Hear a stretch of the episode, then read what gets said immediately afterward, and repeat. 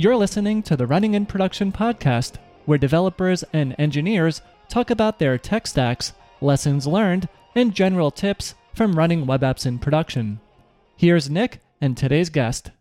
Welcome to Running in Production. Today, I'm with Anthony Eden, who is using Rails along with Go and Erlang to power a domain management service called DNSimple. Anthony, welcome to the show. Hi, thanks for having me on. Yeah, really happy to have you on. So, do you want to kick things off by introducing yourself and letting people know a little bit more about DNSimple? Sure. So, uh, DNSimple's been around for about 10 years now. We're a domain management provider, which means we provide DNS, domain registration, SSL certificates, uh, and our focus has been primarily on making those things automatable uh, with a solid API that accesses most of our functionality, as well as tools inside of our web app that can automate a lot of the things that you might have to do manually.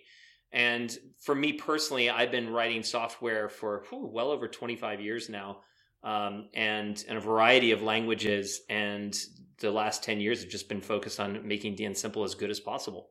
Yeah, that's amazing. Like I've I've heard of your service in the past. I know a lot of people who use it. Thank you very much for providing that, by the way. It's my pleasure.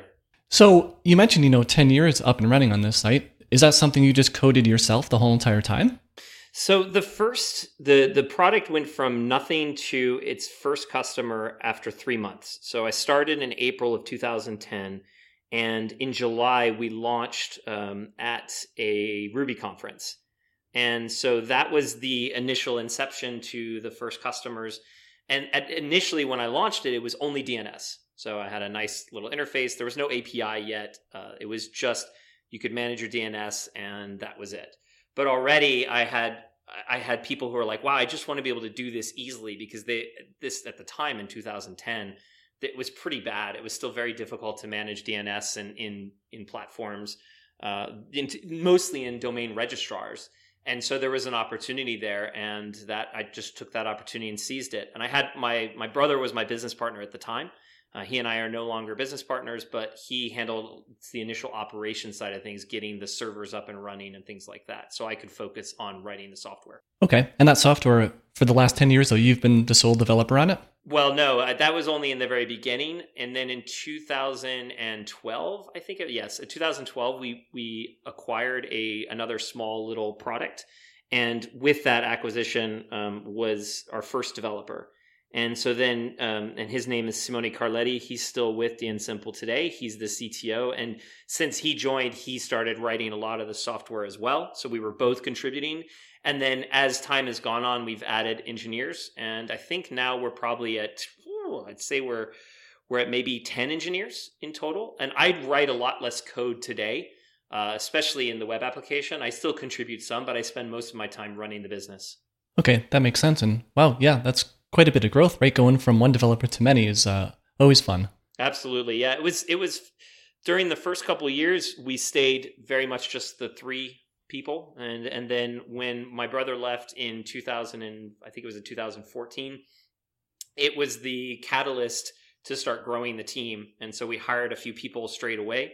Uh, two people to handle um, engineering stuff and one to handle operations things, and then we just kept sort of growing up till we reached about 13 people 12 or 13 people and then we stopped for a few years and and we didn't grow any further. And then in the last two years we've started growing again and now we're up to the team's up to almost 20 people. And that's that's a mix of independent contractors and full-time employees in the us nice. So just to set the stage here for the rest of uh, this conversation do you mind sharing like a little bit of traffic numbers about what you get? Like monthly hits or like api queries like whatever makes sense for your app well, sure. So, so for the application itself on the API side, we we we get quite a lot of queries. I'd have to go look and see what the latest is, but we're talking about millions of queries um, per. I think millions of queries per day is where we're at there. And then on the DNS side, so our DNS servers, we do even more. So we we do about between two and five billion queries a month. Is what we're handling right now. Um, and then in terms of, of number of, of customers, um, we have about set, a little almost 18,000 customers that use DNSimple, but a lot of times they don't need to go into the web app once they've configured things. Um, so we see a lot more traffic via the API because they have automated systems that are provisioning new systems and adding DNS records or registering domains, things like that. Wow, that's amazing. And it's awesome to hear that you do have a really good API as well because you know, if you want to do something, I don't know, like DNS validation with Let's Encrypt, it's like kind of have to need an API for that one uh, to do it in a sane way. Absolutely. Well, and and what we do is, in addition to allowing you do, to do that via the API, we also have a, a built-in Let's Encrypt integration so that folks can request a certificate and it will automatically create the necessary DNS records. And then once the certificate's issued, it makes it available to them as well. So that helps for the cases where they don't want to integrate with an external service for for generating the private key and then and then installing the certificate and all that. They can actually just integrate through our system directly and allow the, us to handle the Let's Encrypt uh, sort of the creation of Let's Encrypt records so that so that they don't need to.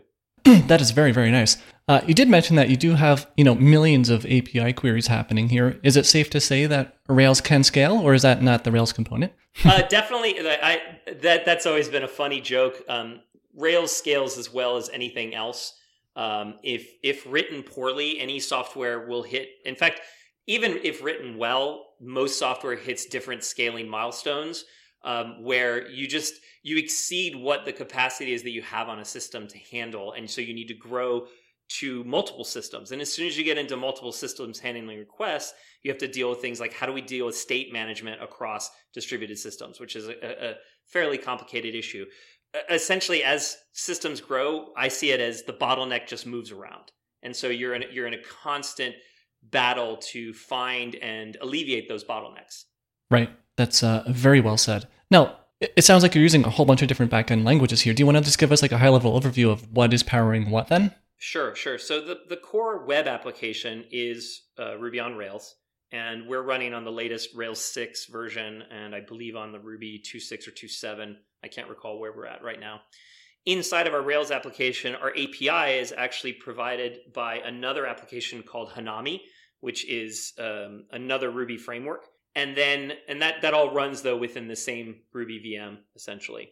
Then outside of that we have a lot of little tools that integrate things together written in go. So we often reach for go for various tools. Our our redirection service is written in go. So we have a service which provides http and https redirection and that's done in go our zone distribution system which we use internally to get zone changes out to our edge name servers that's written in go and then our name servers themselves are written in erlang um, and that's that's kind of the main languages that we use. We have other little things that are written in Python here and there, or other Ruby things as well throughout our system. But the big three are Ruby, Go, and Erlang. Okay, so maybe we can rewind a little bit then. And do you want to talk about a little bit like the motivation for choosing Rails initially for the web component? Absolutely, absolutely. So I came from a background of writing a lot of Java, and I was around in the time when Java went through servlets and then JSP and then enterprise Java beans and all of that. And I was part of that whole evolution of Java. And in 2005, when Rails started to take off, I got really excited because I was able to build things faster and in a, in a way where I was it was just easier to manage. It was just easier to comprehend. The code was cleaner and it was really well done. And it handled the most important things that it took a lot of these little things that are annoying and kind of hid them behind the Rails framework and so for me, that was fantastic. When in 2010, I got to the point where I wanted, to write something new, uh, it was just, it was the, for me, the right framework for that. Um, I, I'd been writing Ruby then at that point for five years, uh, almost six years. And it just seemed like this was a no brainer to me. I wanted something that I could get built quick. I wanted to be able to iterate over it. I wanted to in- include testing in it. So all of these things were, were ready to go right out of the gate with Rails, uh, which made it a good fit. Right, that's awesome to hear. And here we are in 2020, and, and Rails is still not only just decent, right? It's like super relevant and a lot of great stuff coming in the very near future, apparently. Ruby 3 and new TurboLinks and stuff like that. I'm looking forward to that. Yep, us too. Us too. We we tend to keep to the the the simpler side of things, where we both mostly have pages that are generated on the server side and delivered to our customers uh, over HTTP or HTTPS in this case. But at the same time, I'm excited to see that the framework still gets the attention that it deserves and still managed to, it has its place. I know there's a lot of, of movement towards single page apps and using JavaScript and I'm, and I'm, that's fine. Like we've, we've done things in that area as well. But for me, it's, it's, I still feel very comfortable when I know that, that there's a simplicity of generating a dynamic page into HTML that gets delivered across the wire. And that's, you know, it's done. It's nice. Right. So then, just for clarity, then for the web component that's written in Rails, is that not using your API then to build its own dashboard, similar to how maybe you know you could use something like Stripe's API, but then their actual dashboard is written against that API as well. Most of the most of the application does not use our API to generate its dashboard. There are some components that use APIs that we've built to generate them, especially if it's if we're reaching out to third parties. So one of the tools that we have, for example, uh, does DNS queries, and it does that in real time. But we can't rely on the the DNS servers around the world that we need to talk to to be able to to respond correctly or quickly always. So what we do instead is we've we've taken that, we built an external API around that, and then we'll consume that via JavaScript. But the core, most of the application is not using our API to generate its interface. Okay. So maybe now to switch gears a tiny bit, talking a bit about Go and Erlang, do you want to go over, you know, the motivation for choosing those? Because it, well, there's nothing wrong with either of them, but it's an interesting to have all three of them together. Sure. So with an, uh, in in terms of the order, we actually went with uh, Erlang first um, for the name servers. I started, re- so we used to run a C++ open source name server, and we still actually do run it for one of our components, but we used to run all of our authoritative name servers on that uh, open source tool called PowerDNS. Um, and that worked really, really well for a long time. And then we wanted to start customizing some of it so that we had certain kinds of responses, like our alias records. Um, and and we were running into some of the limitations for how we had designed that system. Um, and and so we needed something else. And I looked through a lot of different things. I had written some Clojure as well at that time, so I experimented whether we could do that inside of PowerDNS. Ran into some roadblocks there. Tried to do. You, they have a Lua implementation built into PowerDNS. I tried there as well. Ultimately, though, I found that Erlang was a very good tool for building this always on service that was going to uh, parse and produce DNS packets. It's got some really nice features inside of it that are just perfect for dealing with that binary data. Um, and so that, and I found a really good library that somebody else had written to deal with the majority of the parsing and the production of the packets. And at that point, I was hooked. And and so I just I ended up writing the name server and we we deployed it out um, when we moved over to our Anycast system and have been running it ever since. And I'm really happy that I did because it really is designed for this for these systems that are always running. They're just always always on, and and that's pretty fantastic because the, at the name server level, you want that. Uh, even though we have a lot of name servers distributed out throughout the world, we want the reliability uh, of the in those systems that we have today. Right. And just to be clear, because I am not a DNS expert. The first thing that happens is when somebody if somebody wants to visit a site, they go to a resolver to get to try to translate the host name that they have there into the IP address or IP addresses of the machine. And the resolver, if it has a cached record, may return that directly.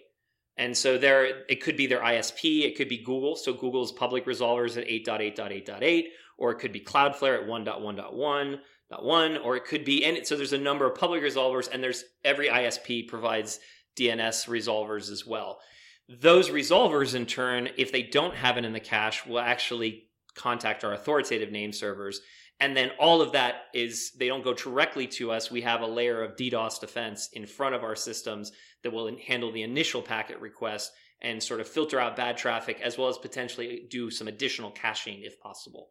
Very cool. So that DDoS protection is that coming from something you've grown yourself, or is that like using Cloudflare or something else? That's using a third-party service. Right now, we rely on Cloudflare's. They have a product specifically for services like us that only does the DNS layer, and so we we rely on that. At the same time, now we're adding on uh, at least one and potentially two additional DDoS defense providers um, before the year is out. Hopefully, we're just starting to test that. We've done proofs of concepts with a couple different providers so that we can get some additional redundancy in there as well.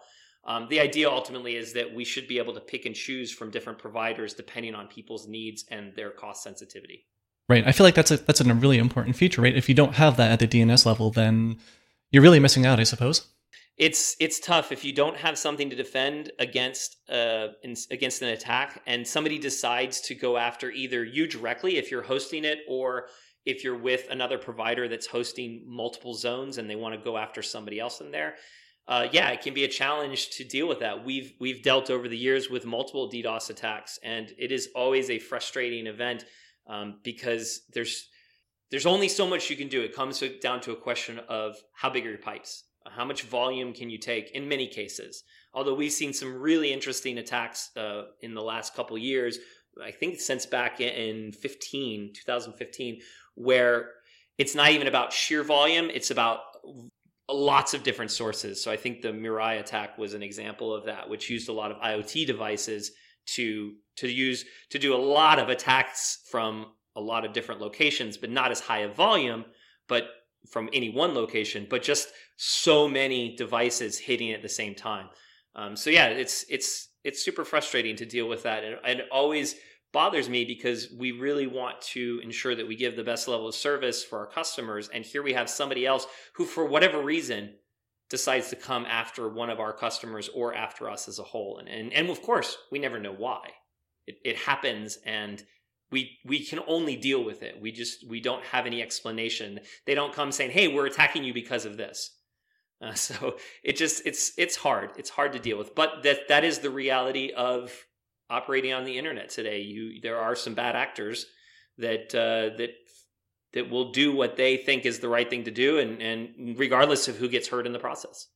Right. Yeah, that's got to be a tough thing. You just wake up one day or you get paged and it's like, by the way, there's like, you know, 900 million uh, requests coming at this. And I guess that Erlang service is taking the blunt of that traffic or no? Like once it gets past the, your DDoS protection, if it, if it were. Yeah, absolutely. Yeah. So once, once it passes uh, the DDoS defense layer, then it's our name servers that are handling that right? So, I mean, I don't know timelines about this, but when it came to writing that Erlang service, did you look into using Elixir as an alternative, or was that just not available at the time? This was pre Elixir.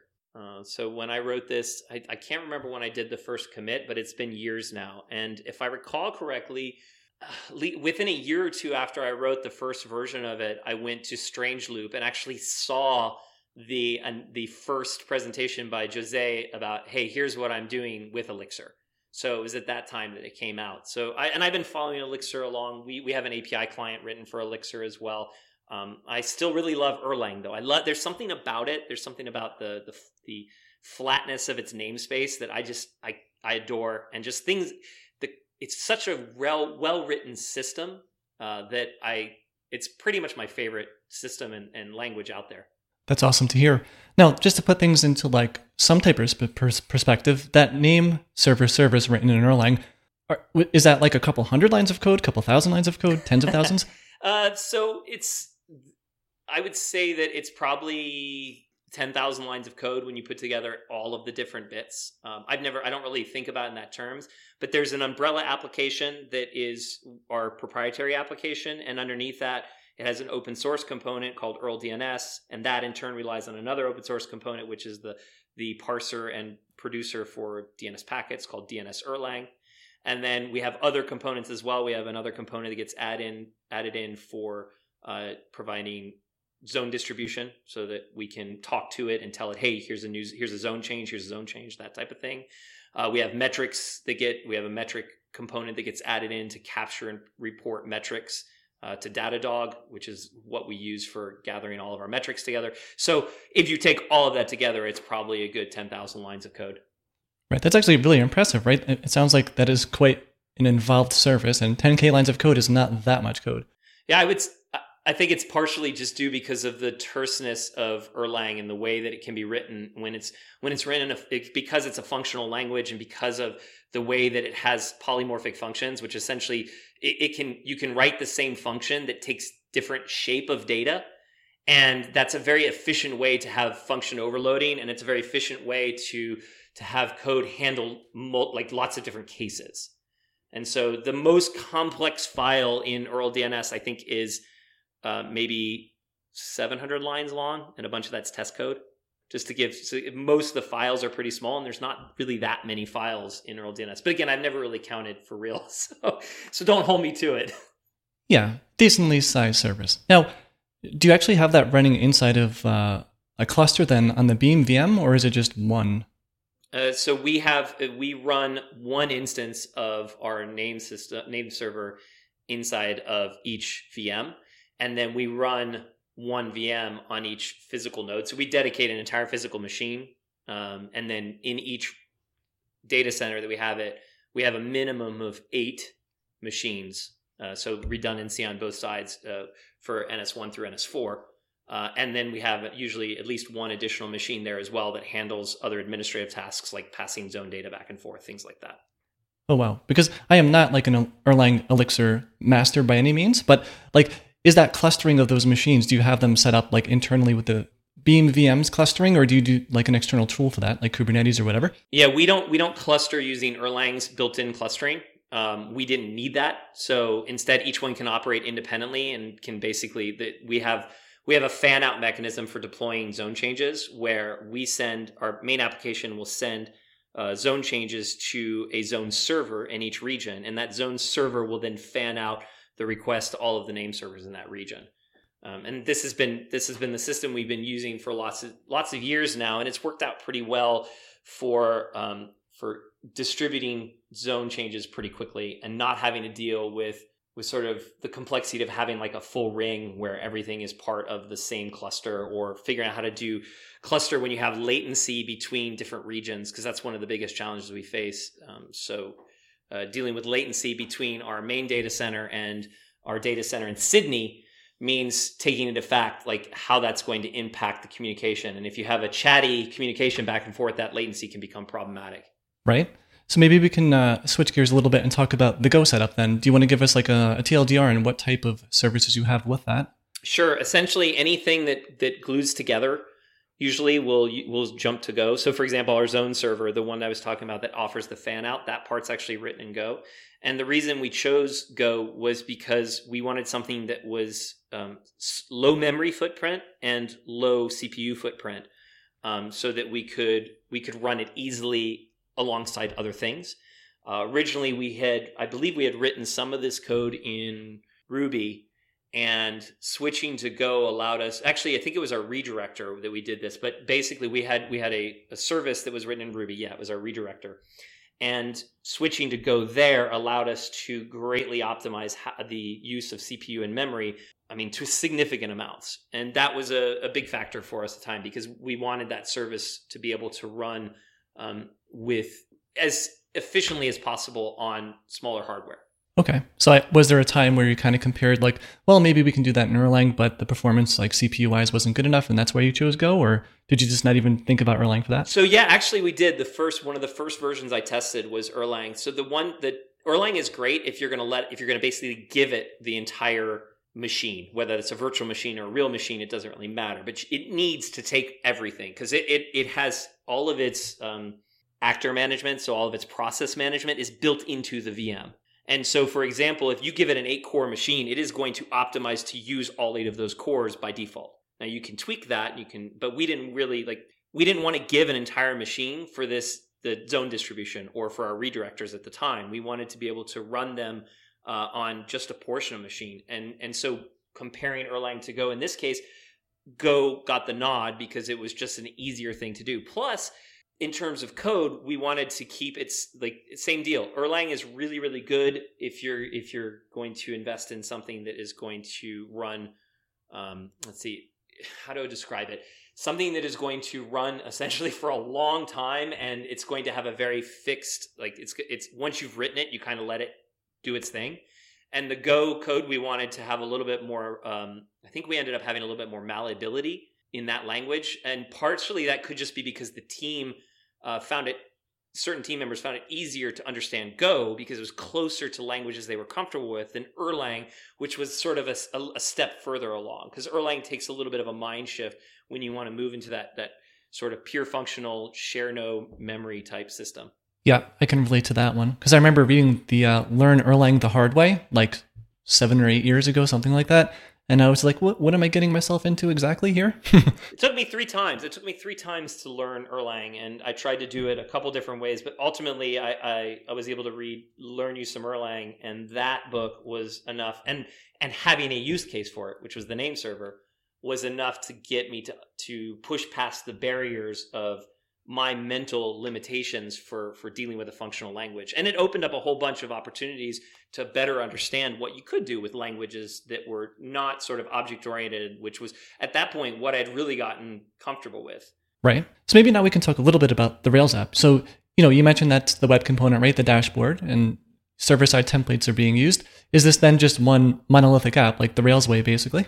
Uh, essentially, yes. Yep. We don't use microservices.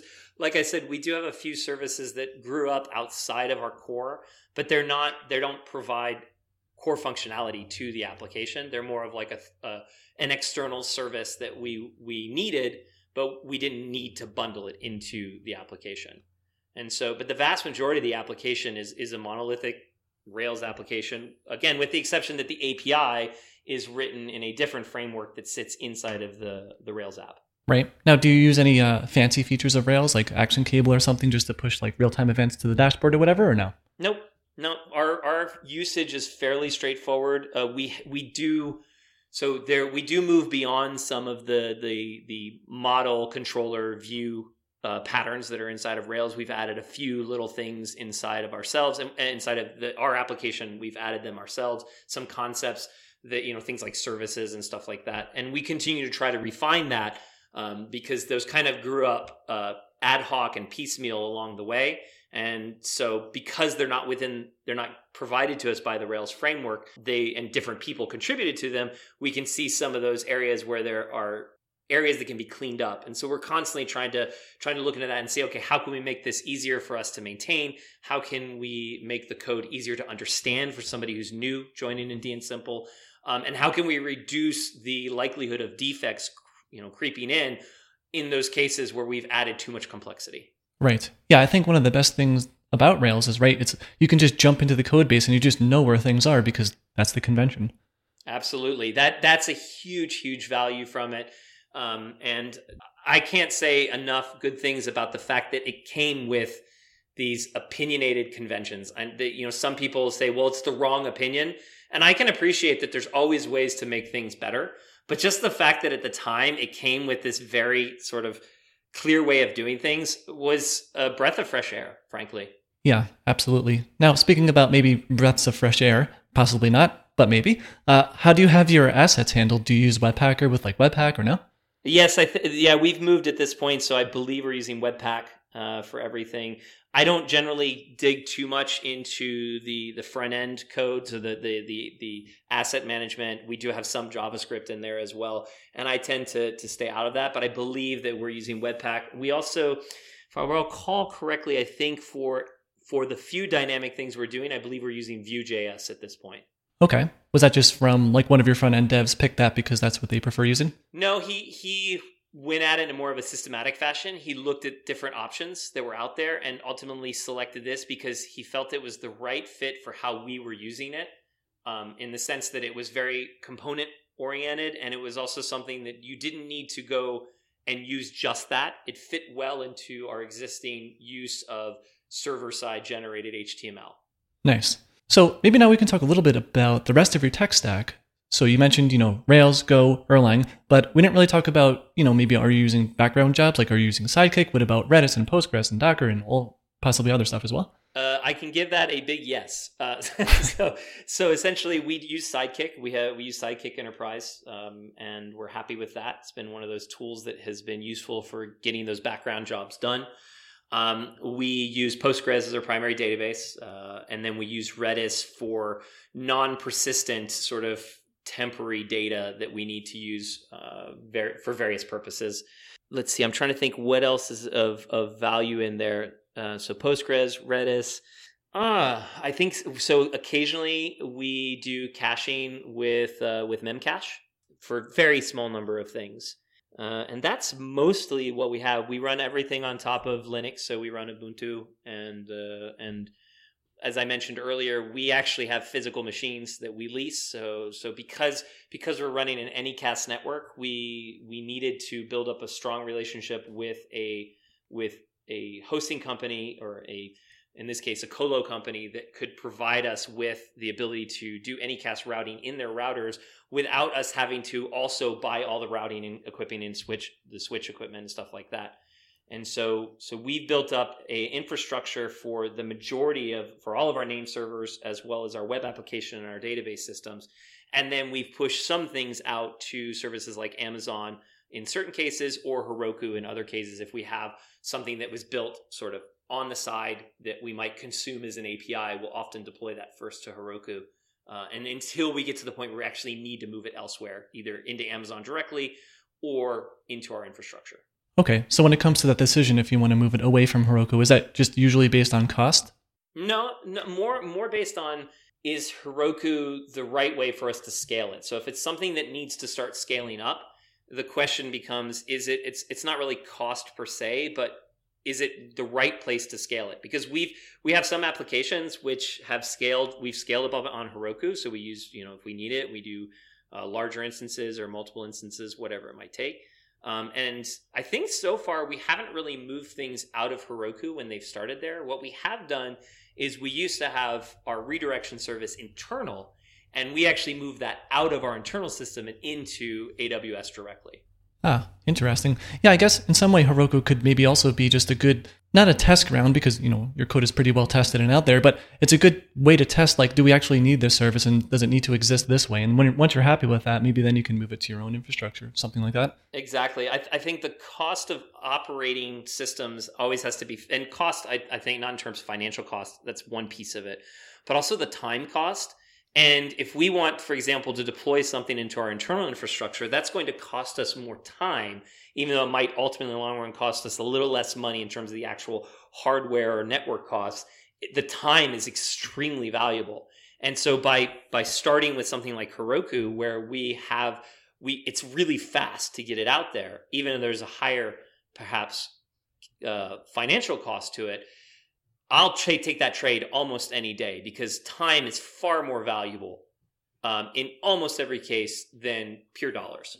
Yeah, absolutely. So when you were going through your tech stack before, you know, you mentioned you do, you are using Postgres as your primary database. Do you then have all of your different services like the Go and Erlang as well as Rails all writing to the same database or no? No, no. So what we do is the the Rails application deals with all of the writing to that database, and then the Go and Erlang applications will consume. Now, the Erlang applications do not consume directly from the database. They talk through the zone servers, and the zone servers are written in Go, and then those zone servers can communicate directly with the database, but only from a read capacity. And so we have we have our database, our Postgres. We have uh, two instances of them. Uh, one which is the the leader, and one which is the follower, always ready to swap back and forth between the two of them. And so our those, those applications that only need to read have the option to just go straight to the follower and and ask it for the data, thus relieving some of the pressure on the the leader, which is handling all the writes. Nice. So how was that experience getting the dual database setup going with Rails? Um, the well with Rails, it's actually we didn't we don't talk. So our Rails application will do both its read and its writes to the to the leader, and that simplifies things the the other applications which are independent can go straight to the reader if they want to and in fact most do. And so the hardest part there which fortunately i didn't have to deal with is setting up that replication between the the leader and the follower. We use WAL-E uh, and uh, we do the replication that's built into postgres now which from my understanding is far easier today than it was in the past and so, fortunately, we've been able to. The, the one thing that's really great about Postgres is it keeps evolving and it keeps getting better with every release. And we've managed to to stick with that for the long haul and and benefit from all of the improvements over time. Yeah, it's amazing how fast they crank out new versions and great new features. Because I feel like I just looked at you know, my database version, and it's like, oh, you're running 11, but by the way, there's 12 out, and 13 is right around the corner, if not already out. It is it is pretty amazing considering what a complex system it is to run and how critical it is to so many businesses. It they the folks behind that deserve so much credit for the hard work that they've put in. It's really incredible. Yeah, absolutely. So before you mentioned that you are using Memcached in a couple of spots, was there a reason why you chose to use that instead of just using Redis? So we we wanted something. I mean, Memcache is for us was a a very simple system. It does it does one thing. It just caches data, right? That's what it's for. So for us, when we needed that, that's what we reached for. For Redis, you have so much functionality built into it. It's it's kind of in a lot of ways has evolved very quickly with a lot of different things, and that that's a good thing and a bad thing, right? We don't want to overuse it. And when we try to do is we try to use whatever the best tool is that's available to us for that particular job. And we found that Memcache for caching purposes was just the simplest thing to get up and running and to talk to. Right. Yeah, because with Redis you can use it as, you know, a backend for Sidekiq, but also caching, but also, you know, as like a WebSocket backend for Action Cable, like yeah, it's a Swiss Army knife that can do many things. Indeed. Now, when you're going over your tech stack, I don't think you mentioned anything about using maybe Nginx in front of Rails, or is that happening or no? Uh, it is. It's just it's it's one of those components that I left out. But yep, that's absolutely what we do. We have Nginx answering in front, and it it dutifully uh, handles all of our HTTP requests uh, and proxies it as we would expect. Uh, with no trouble whatsoever. That's been a solid piece of open source software that's that we've used for from the beginning, I believe. Now, and this is my inexperience speaking here, but is that something you would also put in front of the Erlang server as well, or no? Or no? no, the Erlang server doesn't need to do that. It, it it listens directly. Most of its traffic's coming in via UDP, and so it is it is sitting there handling that traffic directly from our upstream DDoS defense proxies. Right, just happily taking over the whole server, handling a billion requests per second. I would say I would say we normally we top out like the what we normally are doing is five to ten thousand requests per second um, in a in, in and that's that's actually spread out across multiple machines generally. When things peak, we can see a single machine getting up there, uh, and those are most of those are just UDP packets coming in, and so that that whole system is designed to to take those packets and get them off the main request handler as fast as possible and off into an asynchronous processing, uh, and and let that part deal with that processing as quickly as possible. And that was actually one of those few bottlenecks that required uh, real research and investigation in the very early days of the name server because it it the, the first implementation um, was not as good at taking those packets off eh, like when it handled a packet and handing them off to an asynchronous process and so it really limited what that server could do and then by switching around the implementation a little bit I was able to get a magnitude, order of magnitude, maybe two orders of magnitude better processing. But again, that was all through seeing that there was a bottleneck, finding it, and then slowly finding different ways to get it faster and faster and faster, as opposed to assuming there was a bottleneck and just making changes to try to optimize that part of the system. Right. Yeah, it's always good when you just react to problems instead of trying to figure out what might happen in theory. When it comes to optimization, I'm a big fan of delaying it until you actually have an optimization problem and then really using, especially now, using metrics to determine is that the right place, whether that's on the small scale. So if you're if you're measuring the time it takes for packets to get processed and you're looking at the number of microseconds or milliseconds that it might take versus uh, analytics that we pass to a dashboard to figure out what our average handling time is. You know, these are these are two different ways to look at the same problem, but by looking at the problem with actual data, it helps sort of it helps not going down a path which isn't really optimizing the real problem. Yeah, it's such a scary thing too, isn't it? Because it's like you try to pre-optimize because you don't want to be in the spot where you have to do it like when it's for real, right? Like under the gun. But it's like the only way to do it is when you're under the gun knowing like what to actually do. Exactly. Well, one of the one of the things about our operational system that we do now in order to to catch cases like that is we have what we call our canary servers and we deploy to them first. There's a, there's a few of our servers spread throughout our network that are labeled as canary servers and whenever a name server update whenever we need to update our software for the name servers they always go there first and they're getting real production data. Because with real production data we catch problems that we wouldn't catch no matter how much testing that we did. And that could be real production data from our internal data or real production requests coming in that are malformed or whatever it might be. It's the best place to catch that sometimes is on a little slice of the data coming in from the real world. So do you have like tooling in place where you can just, you know, dial up 1%, 5%, 10%, etc.? No, at this point what we do is we we just have a few servers that are marked off as canary and when we go through a deploy process our deploy process is separated into two different steps. The first step is to deploy the software update to to our Canary system. And again, this is only for the name servers, but I think that's one of those things that people need to have working constantly. And the design of it, it's it needs to be able to work properly, and and it gets a lot of really messy data coming into it. So we do deploy to those first, then we see how it behaves, and if we find any anomalies that we don't expect, then we can easily pull that system or those systems out of the available pool of name servers without impacting um, our ability to handle traffic throughout the rest of the world because we have a, a, a lar- relatively large number of servers that are handling this. Right. Yeah, that seems like a like an ironclad solution, right? There's no real downsides anywhere. I mean, the only downside is we we still if I could simulate this, I would only because I don't ever want to impact my customers or I want to minimize the impact. Um, and there's also certain cases where things have slipped through, and we we just didn't catch them in that canary because we didn't have enough either enough measurements or we weren't looking at the right thing, and that's always frustrating because you set up these systems that are supposed to protect you from failure, and sometimes stuff slips through because nobody's perfect, no system is perfect, and and that's always the kind of thing that that drives me a little nuts. But we have to deal with it.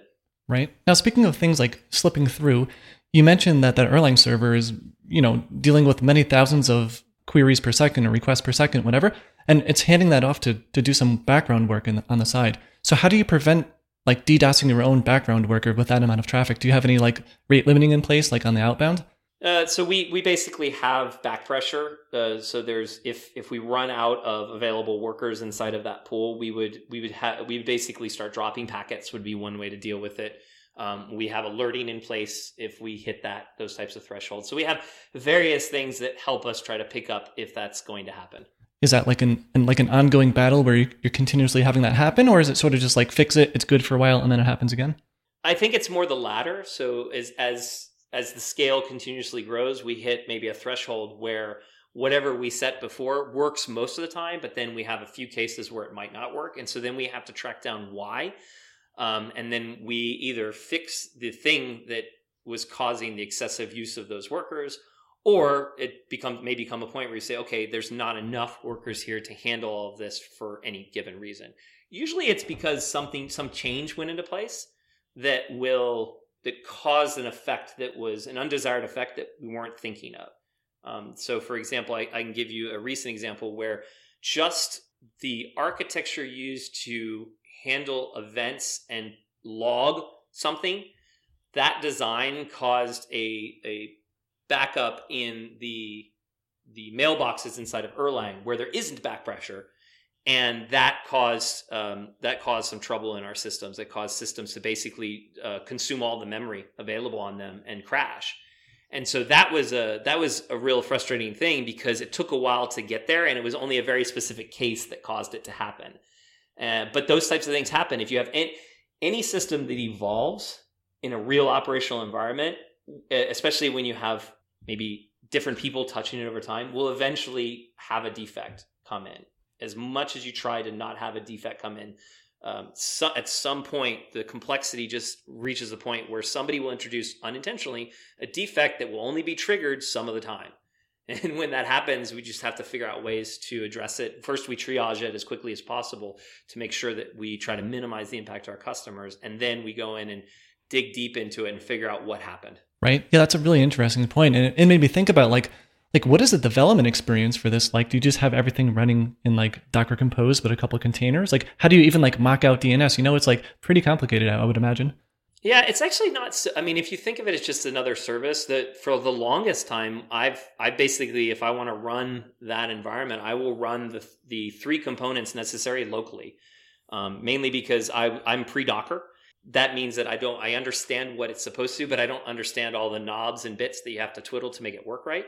Fortunately, now we have team members who who do spend their time fiddling with those bits a little bit more, and so we're moving towards the phase where you'll be able to stand up a stack of containers which contain all of those different pieces for testing purposes. I already know some team members are doing that, even if I may not do it yet. Right. Because maybe it's one of those things where, as you're hiring new people, probably not the easiest thing in the world to get all of those things running like manually, just having to install Ruby and Rails and Go and Erlang and Postgres and all that. Indeed. I, I, I look forward to the day where a new developer can come in and can doesn't have to install anything locally and except for maybe Docker and yet can stand up a fully running instance of our application from end to end, including the zone service and the name service, and and just start looking at how it behaves. I, that's that'll be a fantastic day, and we're getting closer to that day. Nice. So how do you mock out something like DNS then locally? Just running. You mentioned like a name service. I just run the name service. So I'll run our Erlang name servers on my machine and so, for example, one of the things that, that we do is whenever we do a revision to the open source core, which is erldns, um, especially the, the actual DNS packet handling, we have a suite of tests that we run that are kind of outside in black box tests. And they send in different packets into this and, and ensure that they get the right structured response back. And that that testing framework has been a great way to ensure that we we get the most common uh, DNS requests properly handled, even through change.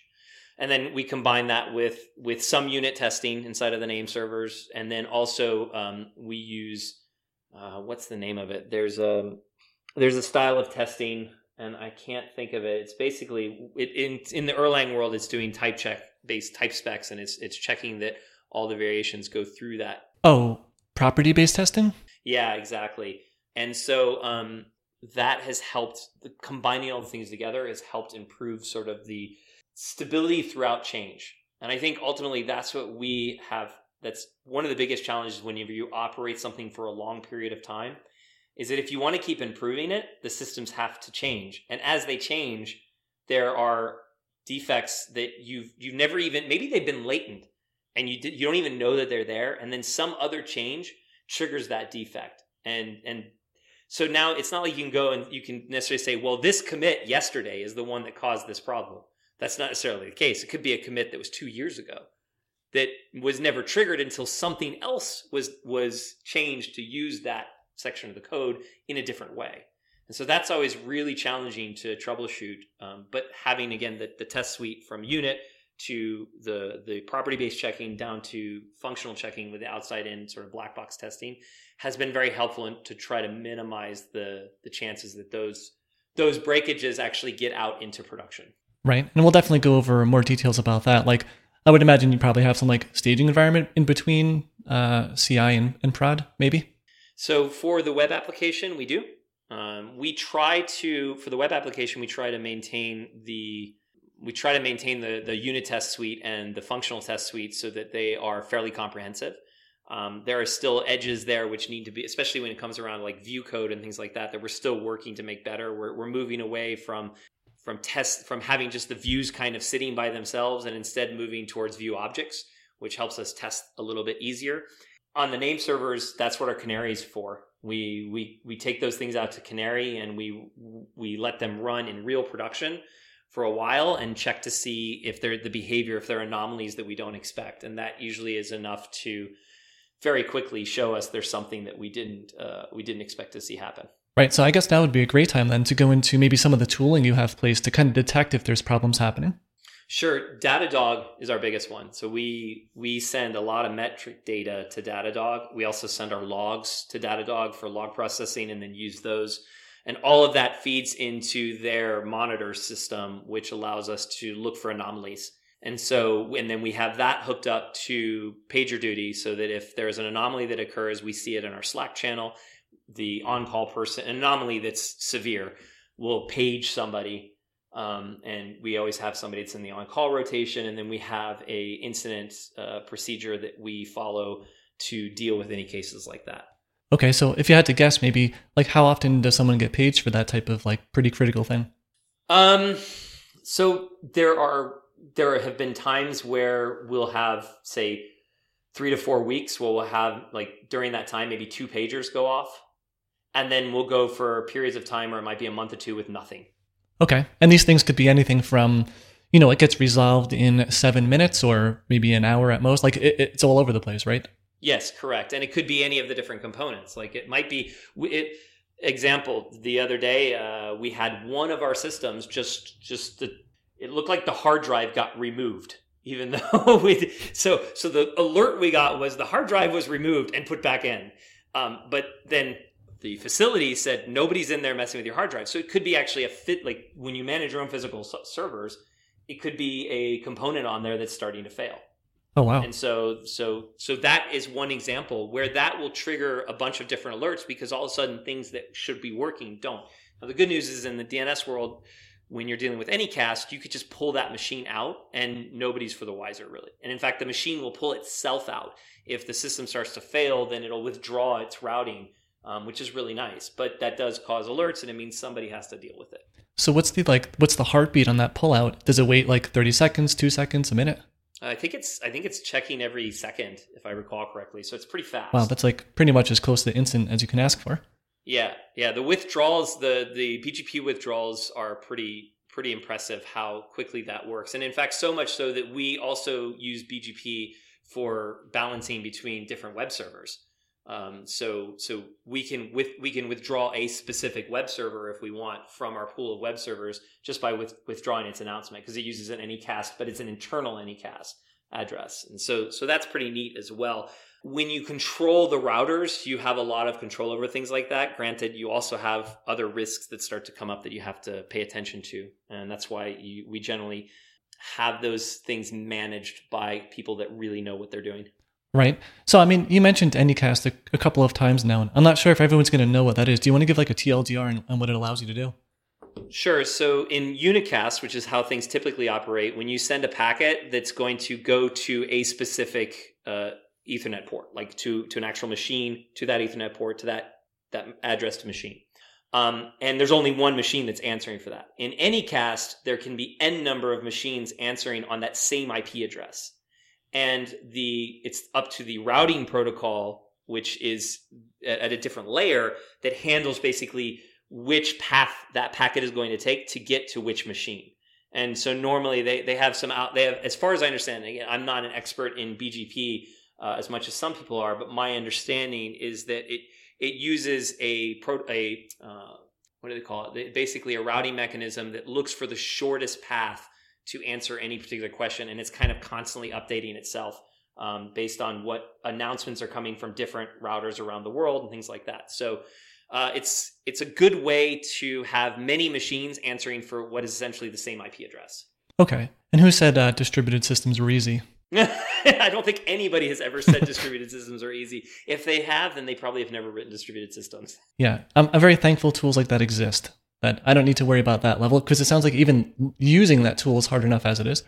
I'm just thankful that there are people that enjoy that love, like they enjoy understanding that, and they spend their time becoming experts in that space. And that to me is makes me very happy. I'm glad that there are experts out there that I can reach out to in those areas where I'm not as knowledgeable. And and that's if one thing I've learned running DNSimple over 10 years that is a, a very important lesson is that it's good to have to be able to hire an expert to help you when you need it.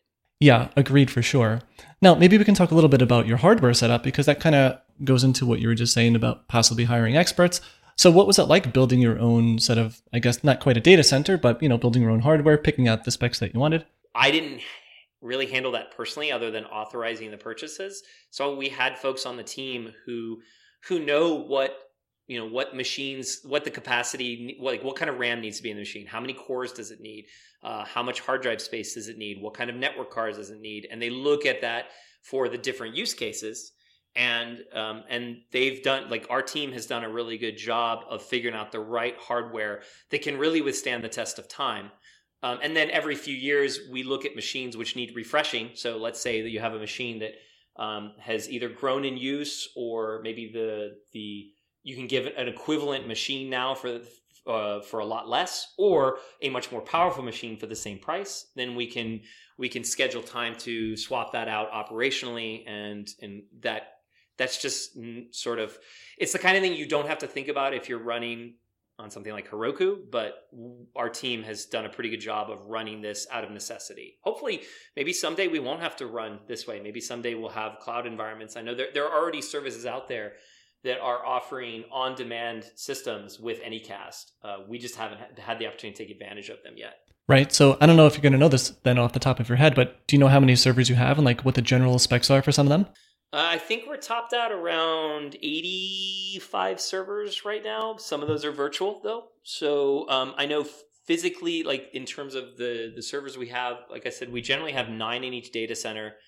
Uh, we have six data centers, and then in uh, in one or two of our data centers, we have a few extra machines. So, for example, in one of our data centers, we have our primary database and its follower, and then in another data center, we have our staging and sandbox systems, which include web servers and database as well. So I think we we top in probably at about uh, I think maybe 65 or 70 physical machines spread throughout the world. Wow, that is a lot. And do you actually have like a like a VM, like multiple VMs running on some of them, like just to have to serve apps, or do you just have them straight onto the bare metal? So in for the name servers, we always run the name service directly on bare metal. We're starting to experiment with running ancillary services for example, for additional metric gathering um, in containers on those systems. Uh, in when we run in Amazon, we run containerized there. Um, so we're we're kind of mixing and matching and seeing what works. Uh, we still run our web applications on bare metal. Um, we still run our database on bare metal, and and like I said, we run our name servers on bare metal as well. So so we're but we're slowly starting to adopt containerization. We used to run all of our name servers inside of of containers. Uh, I think it was I want to say it was Xen, but I'm not 100 percent sure. Um, but we moved away from that uh, years ago when we realized that there at the time the there were issues with network handling and it just there were limitations on what you could be doing with networking and speaking directly to the uh, working directly at the OS level to the network card was much more efficient. Right. Yeah. Less moving parts is always better most of the time. Most of the time. I mean, there's there's definitely an argument for keeping things simple as much as possible, and and I think we one of the things we're trying to do is we're trying to slowly reevaluate how can we simplify anything like any where we introduce complexity that we can start to remove it. Again, a benefit of having a long running system is that uh, is that you can make those changes slowly over time as necessary.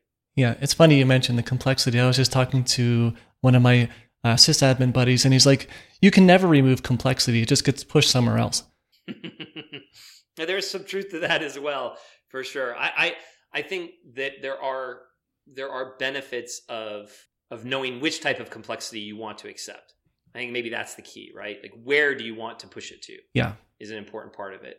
Um, and so, uh, again, we're we're living in a time right now that's amazing that we can deploy software so easily uh, without really having to understand what's the underlying hardware is. But there's still that hardware underneath. There's still something under there, and so it's good. To, I think it's good to have at least a base knowledge about what's what all this is running on, even if you're not an expert in running hardware systems. Right. Now, as for that hardware, do you know off the top of your head, like CPU cores and memory of some of the machines? Uh, I think we have some that are most of them. I think are eight core by default. I believe we have a few sixteen core machines, but I'm not 100 percent positive that's the case. Uh, I don't know in terms of memory. I think it depends. Like our database servers have a, a, solid chunk of memory in them, but I don't know off the top of my head what uh, what we're doing for our standard name servers. Think I want to say 64 gigs of memory, but uh, I'm just kind of saying that off the top of my head. What I can do is like I'm looking here inside of Datadog right now and I could probably figure that out pretty quickly. And that's that's generally what I try to do is I try to try to not know everything off the top of my head, uh, and then just and figure out if if I need to. So, for example, I can tell you that one this system has uh, maybe four CPUs, but it's eight core. So maybe they're using dual core CPUs on it. Mm-hmm. Um, and so I'm just looking here a little bit about it. I can't tell, for example, though, just off the top of my head, how much available memory it has until I drill down a little bit yeah, it looks like it's about 64 gigs. Okay. I'm pretty sure that's standard, and I think the only exception might be our database systems, which have more memory. Now, and, and you don't need to answer this if you don't want to because it's too prying into details. Uh, do you know roughly like what one of those servers costs? It really depends on the region. Uh, so, for example, it's about four times more expensive to deploy something to Sydney, or three times expensive to deploy it to Sydney than it is to deploy it in the US. Um, that's maybe because our hosting company is a US based company uh, if they want to deploy at one of their data centers in the US, they're going to have more staff on hand. They're going to have more equipment ready. They don't need to ship it. Whereas in Sydney, they have to ship it over there. And then the network costs are significantly higher. So we also have to, to factor in the cost of bandwidth. And so we have our, our machines are allocated specific bandwidth. We can go over that, but the, there's a cost for that bandwidth as well. Um, so I think, for example, a machine in the US might we might pay two to three hundred dollars a month for uh, let's say two hundred dollars a month for a uh, a four core or an eight core machine with 64 megs of RAM um, and a sufficient amount of bandwidth to to handle all the traffic it needs. And then when you go to Australia, that same machine might cost 600 to 800 dollars a month. Oh wow, yeah, that's a big difference. Yeah, and a lot of that is attributable to network costs, but it's also just the cost of operating something that is far away from the where like the equipment has a long way to go. We also have to pay the upfront costs of getting the equipment out there and installed. Uh, so there's that one-time upfront cost as well, which can depends on how many machines we're putting in place. But let's just assume it's around a thousand a machine. Okay. Now I guess that's always a fun thing, right? It's like the new machine comes and, and now you just have a blank Ubuntu ISO sitting there ready to go. How do you provision that server? Is it by hand or do you have like Ansible or something like that taking care of configuration management? So we use Chef for all of our configuration management. Um, once we get past the base install of a machine, um, so we have to do a few things that are are done. And we we use iDRAC interface, I believe, still, which is a, a way for getting directly into the hardware remotely and configuring that a little bit and doing the basic setup. But once we do that, then we let Chef take care of all of the rest of the configuration management of those machines, and that's that's across the board, whether those machines are virtualized uh, um, or not. Right? Was there a, a point where I don't know? Were you in charge of picking Chef as the technology, or did that someone else do that? I was not. That was that was back in the very very early days of dnSimple, and my brother picked Chef, and we've stuck with it throughout the years. Um, basically, we have a lot of configuration management built out and the cost of changing that out is is not really worth the investment. What we have done though is we've initially had everything bundled together in the Chef. So for example, application deployment for the web application was handled by Chef and we have since moved that out and and move that into a separate system as well, the separate um, configuration management system, which, which is something we run internally. Interesting. Yeah, I've always been a fan of separating like provisioning of the server and deploying your app to the server. Like I feel like that provisioning is like getting it ready to do what it needs to do, and then something else will actually do the thing that you're doing. It's it's an I I think we've learned over time that that's the right way to do it. It wasn't always the case, right? For a long time, it was well. For a long time, we did stuff by hand and then when we had configuration management, we were we basically took the approach of let's throw everything into this one configure ma- configuration management tool. And the the way that configuration management works for a system is, I think, a little different than the way it works for applications. And I think that's why we've come to the conclusion as well that we had to keep those two things separate. Right. So for that internal tool that you developed to deploy your app, is that completely custom from scratch, or did you build upon something else? I want to say we built on something else. Um, but that was the first version of it. So initially we had it built on an open source piece of software. I think since then uh, it's been rewritten into a small Go application, but I can't, I don't know 100% for sure. I know that it works very well. Uh, we can control it from within our, uh, so we have a bot that we can use to control it from within Slack. And so we do that and it queues up things. I think it uses, I think it also relies on GitHub's uh, um, something inside of GitHub that deals with deployments. So GitHub has a deployment uh, API. And I believe, if I recall correctly, it's basically the glue between that and our systems. Oh, okay. So, yeah, maybe now would be a great time to talk about like what it's like to develop a new feature in the app and then like walk us through the steps of that making its way into production. Sure. So we we work with uh, since the last year we've done everything under objectives and key results, so OKRs. Uh, what we do is we, if we decide that we're going to bring something into a new feature into the app, we figure out is it large enough that we need to make it an objective for a quarter. If we do, then we, we normally go through a phase where we try to figure out what are the requirements for it. What do we think it's going to have to do? We we start projects inside of um, we have a GitHub repo for our business that where we keep these project descriptions in, and we talk about what are the what does success look like? What is the problem we're trying to solve? Who needs to be involved? And so we we make some effort to sort of figure that out first. And then from there it's up to each team to decide the, the teams that are working on it because we kind of each quarter we might swap around to different people working on different things. It's for them to decide what is their process going to be for developing that. So in some cases they might spike something and then throw it away. In other cases, they might have a real clear sense of what they want to build, and so they might go straight to the initial um, sort of alpha version. We dark launch things into our production system with uh, feature flags, so often we'll we'll get it good enough so that where we can start using it, and then maybe we'll hand it off to a few friends of, of dnSimple to start testing it. Um, and then throughout that, we're we're dealing with UX, so the user experience folks are, are saying, okay, here's here's my how it might work. Let's talk about through like the flow through it. Uh, the the engineers that are working on the the Rails component, or if it involves the zone servers and, and the Erlang components, we we figure out okay what APIs are necessary to communicate through these things. Um, what does the implementation look like? What is so we we just kind of work through that in in more of a organic fashion. So we don't have a strict way of how a feature gets built once it gets down to the teams. Um, but we do two check-ins every two weeks to figure out are we on time for this or do we have like are we behind what are the blockers those type of things and then once we've dark launched that, then we start looking at okay, uh, hopefully even before we dark launch we look at the marketing side of it. What is the messaging around it? What what of our support articles have to change? Do we have to change our API documentation? Do we have to change the API as a whole? If we have to change the API, do we have to modify the API clients because now they're going to consume a new API endpoint? So all these factors get put in and essentially tracked inside of GitHub issues uh, that we tie back to a main project. Uh, and that's kind of how we develop, and we do that quarter after quarter.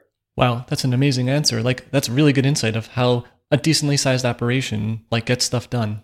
It, it sounds great because it sounds like by the time your developers get down into the thick of it writing code, everything is very, very, very like very well mapped out in terms of like what they need to write.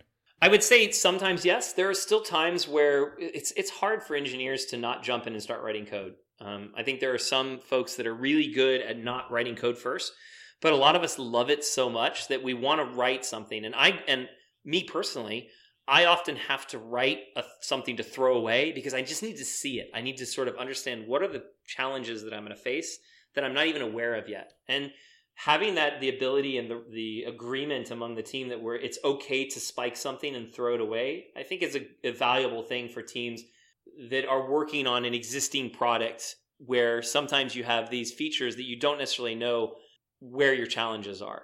Um, and that could be the same for new products as well. It's, it's been a while since I've written new products, though. DNSimple being around for so long, I've, I've we've spent so much time just making DNSimple like evolving it over the years, as opposed to trying to go and create something completely new. Yeah, it's also great to see that. Uh, well, we didn't talk about this, but it sounds like maybe the Rails app still from day one exists today. Like you didn't do a grand rewrite like three years ago or something like that. Nope, nope. It's still essentially it's evolved as opposed to to be it we've always we've kind of always cho- chosen evolutionary over revolutionary changes um, the exception was when the name servers when we swapped those out and um, and in that case went and built a new system up from there. And these days like we try not to do that as much when it comes to the DNSimple system mainly because we want our customers to be satisfied. And we want our customers who have been around for a long time to stay satisfied. And they stay satisfied when the system works the way they expect it to work and so um, you know we try to introduce changes in a way where it is it make those changes slow and as um, as comfortable for our customers as we possibly can. We won't always get it right. Sometimes we'll we'll, we'll go too far in a direction and our customers will generally go like wow this, what happened here? You know this this really changed a lot. And so then we might pull back or we might not. You know it depends on how many people were impacted and and whether or not they prefer the new version or the older version yeah i feel like paypal struggles with that one i don't know if you've used their ui re- recently but every time i log in the buttons are in different spots every single time yeah I, I it's been a while since i've i've had to use paypal fortunately uh, so so I haven't seen it, but I can imagine they've always been they've they've always been one to sort of um, they went a long time with no changes, and then things just started changing a lot. Off. Yeah. So going back to your app here with those feature flags, do you deploy everything in the dark then and then turn it on? And then also like what library have you written or used to handle all the feature flags across your different services in different languages? Um, so we just use an internal implementation of feature flags to do this. A database based feature flag system where we can say that any given account has a feature flag uh, or has a, has it enabled or disabled. And by default, yeah, we normally roll out something that's significant with the feature flag disabled for everybody, and then we'll enable it only for our team to get to get a look at it in production. Um, how does it deal with data that sometimes is 10 years old? and that's often the biggest challenge is you have you have old data that might not look the way you ex- the best way that you expect it to look and then that way we can start rolling out plus having feature flags allowed us to roll out to different tiers so we might decide that a feature is really valuable but for businesses in which case we'll roll it out maybe to our business tier and maybe our professional tier uh, and never even roll it out to to our personal usage because it just doesn't make sense yep that makes a lot of sense now when it comes to those features that are not tiered like ones that you might decide you know they start off and then turn on and then they're just there forever do you remove them afterwards then or no Yes, we, we typically remove the feature flag, although I believe we've kept some of them in. But for the vast majority of it, if it's that type, if it's if it's a dark launch feature flag that eventually everybody's going to have, then we often end up just removing that code once we're confident that it's out there and it's good and we're not going to take it back. Right? Maybe that leads into like dealing with database migrations at scale and deployment. Uh, do you want to get into like what things you might do to protect yourself from you know downtime for or tables being locked, etc.?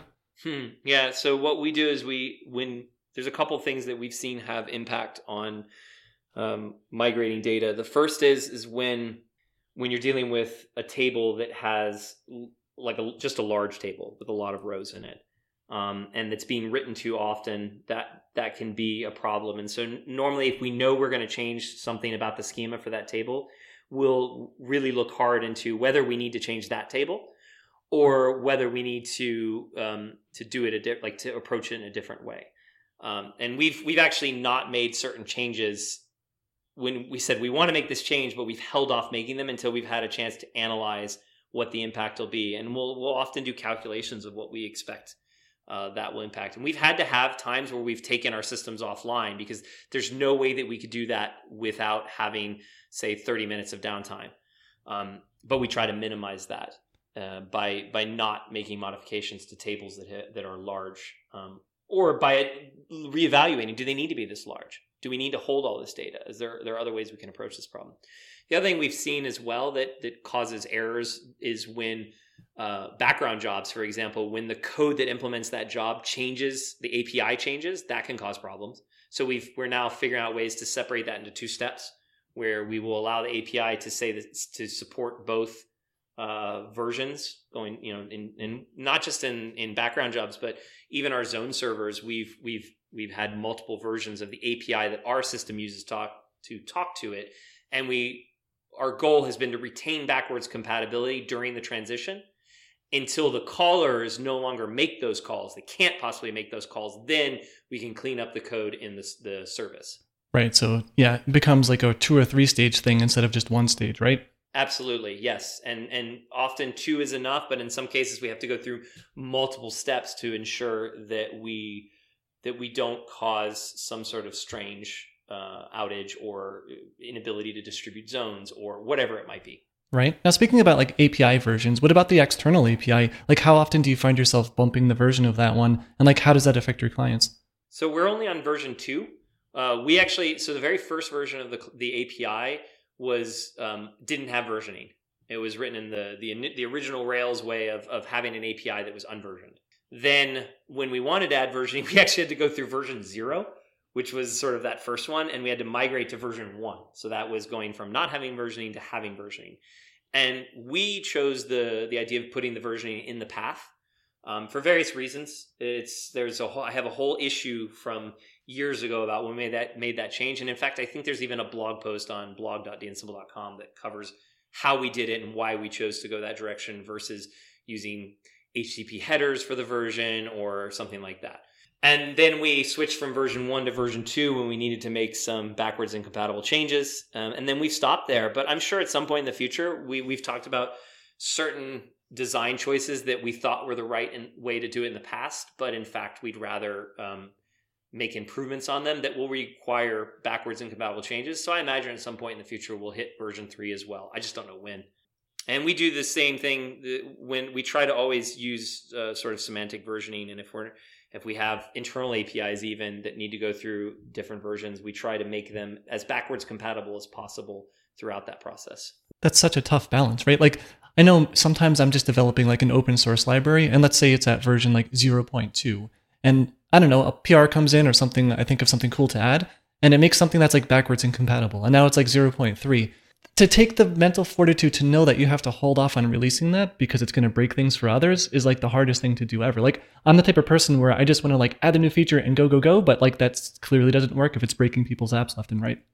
I think there are some people that are, have said, you know what, that's fine as long as is in, there's another approach to instead of using semantic versioning, you basically just use uh, uh hat like the the SHA or the the the digest as the version, right? And say if you want to fit you if you want to control it just pin to a specific digest and and that's time consuming when when you have lots of little like bug fixes now you have to evaluate each and every one to get into to your system but some people want that level of control and they can many of the the systems for handling dependencies handle that today So it's an, always an option.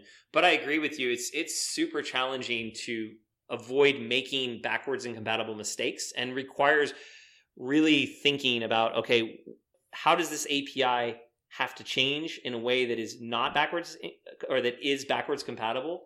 And if we absolutely cannot figure out a way to do that, then we have to be willing to to bump the version, uh, the major version for us. So um, it's it's tough. And the more, the larger space you have, so for example, the more APIs that you have that are under the same versioning mechanism, the harder it gets. Right. Have you ever looked into kind of like what Stripe does, where it's been a long time since I've used their API directly, like with curl, but I think they have like a V1 in the URL, but then at the header level, you can choose a specific API version by date. So we have not done that. Um, we just stick to to having just keeping it backwards compatible and, and, until unless we know also there's there's another option which is we know that there's limited or no usage of an API endpoint, but yet we still want to keep it there. We might break things there a little bit looser, but we try really hard not to. We try really hard to to keep things backwards compatible. And often that just means don't remove an endpoint and don't change don't remove a parameter to an endpoint those are the biggest ones, right? Like you could change the implementation, you could add parameters, that's fine, but removing anything often comes with that breaking the backwards incompatibility. Yeah, it's one of the worst things too. It's when you need to change that one column to be from A to B because B is just deemed so much better, but no, you can't do it. It's hard. It's really hard, and it takes it again. I think the fact that we have a long-term business with DNSimple means that we don't have to break things quickly. We can try to be stable and really think about the impact of the changes that we're going to make for our customers for the long run. Right. Now, earlier we kind of talked about, like, from an organizational point of view, how you plan to develop features, but we didn't really go over like the mechanics of how that gets implemented. Like, does a developer make a feature branch and then like push it up, like code review?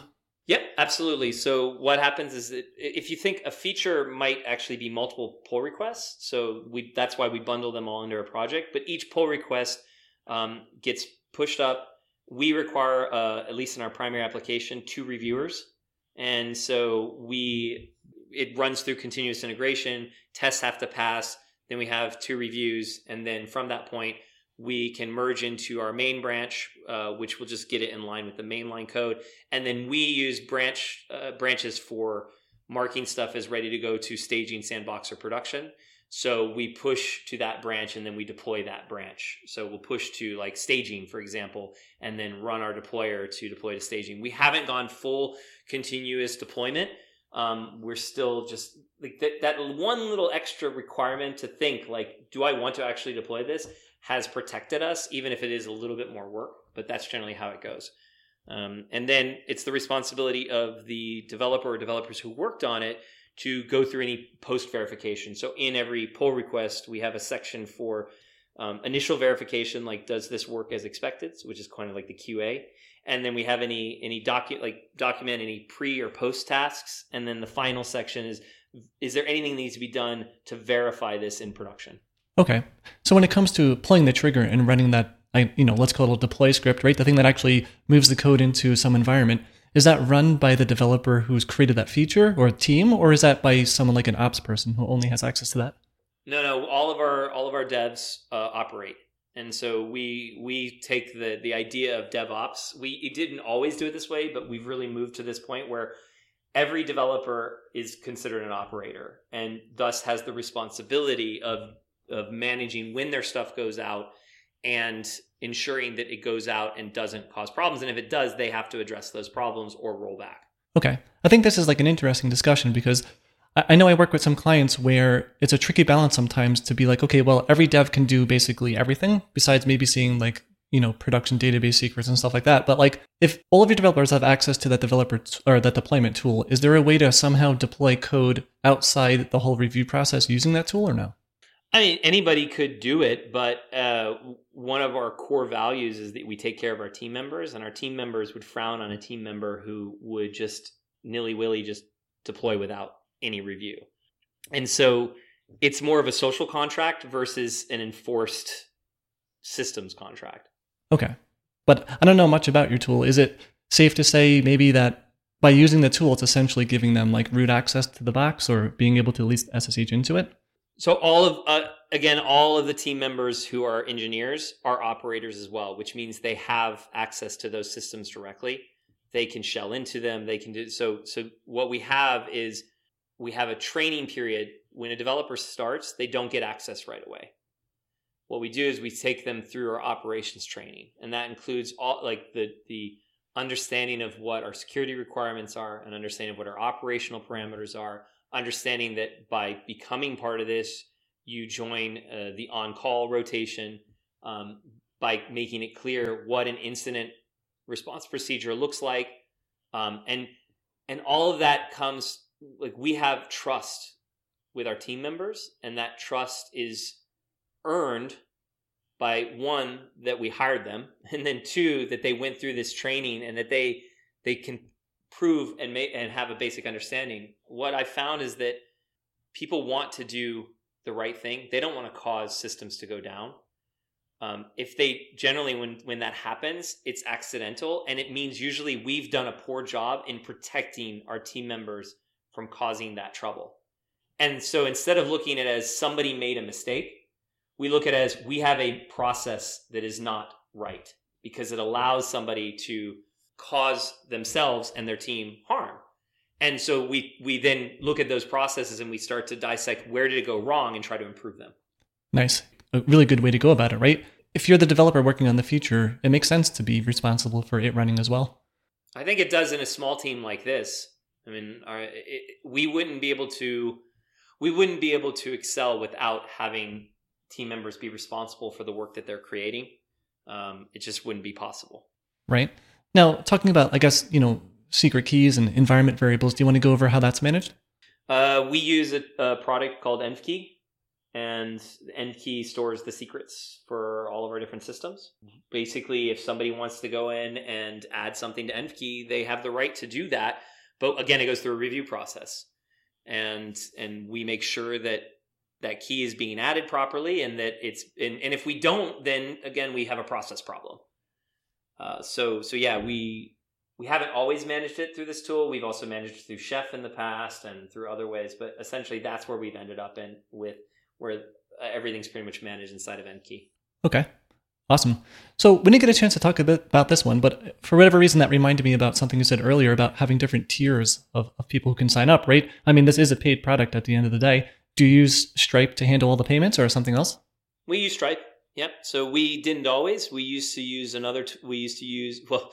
So we started with Chargify because Stripe didn't exist at the time, uh, or at least wasn't in my knowledge space. And then, um, and we used to go through Authorize.net for processing credit cards. And then uh, some years ago, uh, again, I think there's a blog post about this on blog.dnsimple.com. We switched from Authorize.net to Stripe just for the processing, and we were still using Chargify for handling subscription management. And then a couple years back, we started the move over to Stripe for all of the the subscription processing as well, and have since completed that move. So at this point, all of that is handled through Stripe, uh, with the exception of a few managed accounts where they they're higher end customers that don't fit into our normal plans. They're not self service; they're managed. In which case, all bets are off, and we work with each one individually. Right now, when it comes to that Stripe setup, do you use any of their extra paid features like Radar for fraud protection? Yep, we haven't always, but uh, we we use Radar now for fraud protection. Not much else though beyond that, I don't think. Right, and I would imagine all the APIs are updated to use SCA. Uh, that'd be a great question for the engineer that worked on that. I again, we're at, we're at the point where there's enough of us where I, I can't do all of those things, so I couldn't tell you. But my guess is yes. Okay, that's actually a great position to be in, right? It's like you don't know the internals of everything, yet everything works. Yeah, I can't exactly. I have to depend on my team to to build and operate good portions of DNSimple now because it's just too much for for me to keep in my head or to even know all about. And that goes back to why we do operations the way we do and why we trust the way we do because we it's essential to operate this business the way that we operate it today at the size we're at. As we get larger, Perhaps that changes and we have to introduce more sort of divisions, if you will, just because the complexity is too hard to manage, uh, even by the team as it is now. But I have no idea. We're not at that point yet. We can still operate where we, we, anybody has the ability to do anything and they get to often either partially or fully choose who they're working with at any given point in time. So going on about that now, where you know everyone has access to everything, you know, not through the fault of anyone, but you know, disaster strikes once in a while. So maybe now we can talk a little bit about how you plan for that, or you know, unexpected events, etc. You mentioned having, you know, um, both a, both a master and slave for the database setup. Uh, do you want to get into maybe like do you also do SQL dumps of that or not or no? Um, so we have dual mechanisms for backing up data. We do snapshots of data, and we also stream our WAL-E data to a offsite backup as well. So that's the replication data that the follower would use, and, and that allows the follower to to pick up at any point in time um, from from that replication stream if necessary.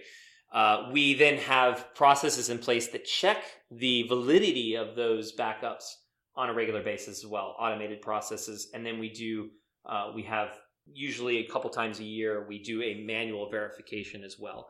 So that's for our primary data source. And then I think it comes down to measuring. We measure a lot of, uh, we're looking for anomalies. So we might measure how much data is passing through a particular thing, how, you know, what, whether the backups are being written at the right time or all these different pieces that we're measuring. And if those measures, measurements go off, then we often have a monitor in place that's ready to trigger. And to, sometimes we use a low level alert. So it'll just put into Slack and say something's not right here.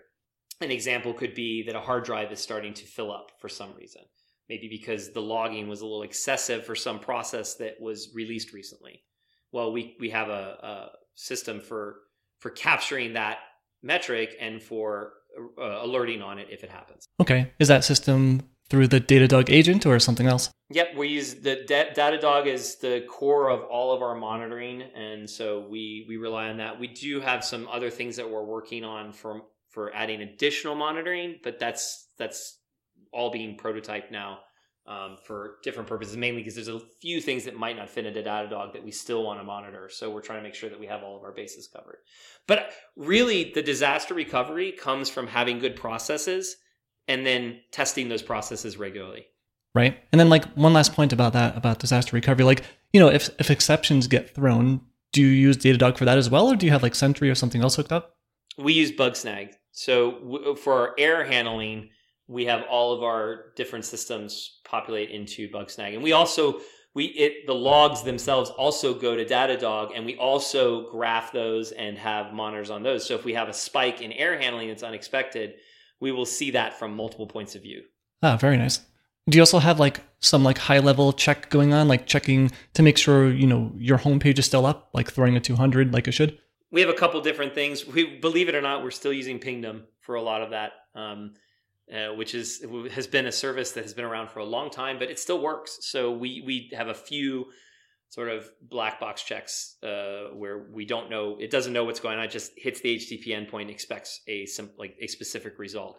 And so we use we use both datadog and pingdom for that. And i think that we've even tried out other services as well. Right. Speaking of maybe like other services do you have like a status page server set up or do you internally manage that no, we we've we've had a status page for a long time. We we use statuspage.io, which was bought by Atlassian, and we've we've ended up starting to use Atlassian for a number of products. Uh, Status Page is one of them, and then we use Confluence as well for our internal documentation wiki. Okay. What about like maybe some other tools that you use to help manage all those features that need to get implemented, right? Like, do you use like uh besides GitHub issues, like any special tools for that, like a Trello board or whatever? We we so right now we use a Trello board for tracking our OKRs, um, and then we're starting to experiment with using Miro, which is sort of a, a visual design board thing where you could put sticky notes on it and and different diagrams and things like that. And we're trying. I'm trying an experiment before this year is out to see if we can get. I, my goal is always to go one step higher in terms of visualization, have a view of everything that's happening inside DNSimple, and OKRs capture some of that. But we still have our day to day processes. We still have our post incident uh, issues that we need to deal with. We have maintenance issues we have other projects that might come from marketing or business that don't fall under OKRs. And so now I'm trying a view which is really as high level as I can get that's trying to capture everything that's going on and who's working on each of those things. And we're, we're experimenting with Miro to do that, M I R O. Nice. Yeah, I'll make sure to drop a link to that one in the show notes. I never heard about that one. So, I mean, you know, COVID is still going on now, but uh, if COVID weren't existing, did everyone just go to the office or did you have a split team across the world? Uh, we're fully remote. We've been remote from day one. Uh, we have never had a centralized office and probably never will. Um, we have a home base, which is in Florida, but that's mainly for for having a physical spot where we can send mail to and things like that. But the team is is all over the world. Um, we do get together at least pre-COVID. We we tried to get together th- two to three times each year in person, where we would pull everybody from the team together in a location um, fly everybody into one spot and spend a week together because it's it was nice to see everybody face to face, and it also gave us an opportunity to to sort of set strategic ideas in motion, um, dis- discuss and brainstorm things maybe that are harder to discuss over uh, over a, a, Slack call or over Zoom or Jitsi, whatever you might use. Since COVID, we've we've leaned heavily on on having a few more synchronous meetings, but the vast majority of the work we do is asynchronous. We try to document things in issues inside of GitHub or in the wiki or wherever it might be. And whenever decisions are made, those decisions get documented. And that has helped tremendously to allow us to have this distributed team that can work across 10 time zones. So we have everybody from, I think the farthest we go out is Bulgaria to the east and then all the way to the west coast of the United States. Oh wow! So th- that person from Bulgaria must love those uh, Tahoe trips with like a twenty-hour plane ride. well, we've had oh there we've had some people. We we do a lot of our had a lot of our meetups in Europe. We found that having finding space for larger groups has has typically been easier here and at a more reasonable price. And it's it's a challenge for the folks from the U.S. to fly over because it is it's usually twelve to fifteen hours of travel minimum um, but they, you know, they get a week of time together with their coworkers. Uh, everything's covered by the company, and it, and it's really an opportunity to get together and share um, ideas and brainstorm. And I think that the value is offset by that travel challenge. So I, I think it offsets it. Yeah, no, that's uh, definitely a nice perk to have. So, do you want to go over maybe some of the best tips and, and lessons learned from building this out over the last 10 years? Sure. Uh, so, at the most basic level, I think that any business, as it starts to grow, if it has an operational side to it, needs to have good processes in place. I think that's the the thing that I've learned over the years is that you start off with with either no processes or very lightweight processes, and that works great when it's one, two, three people.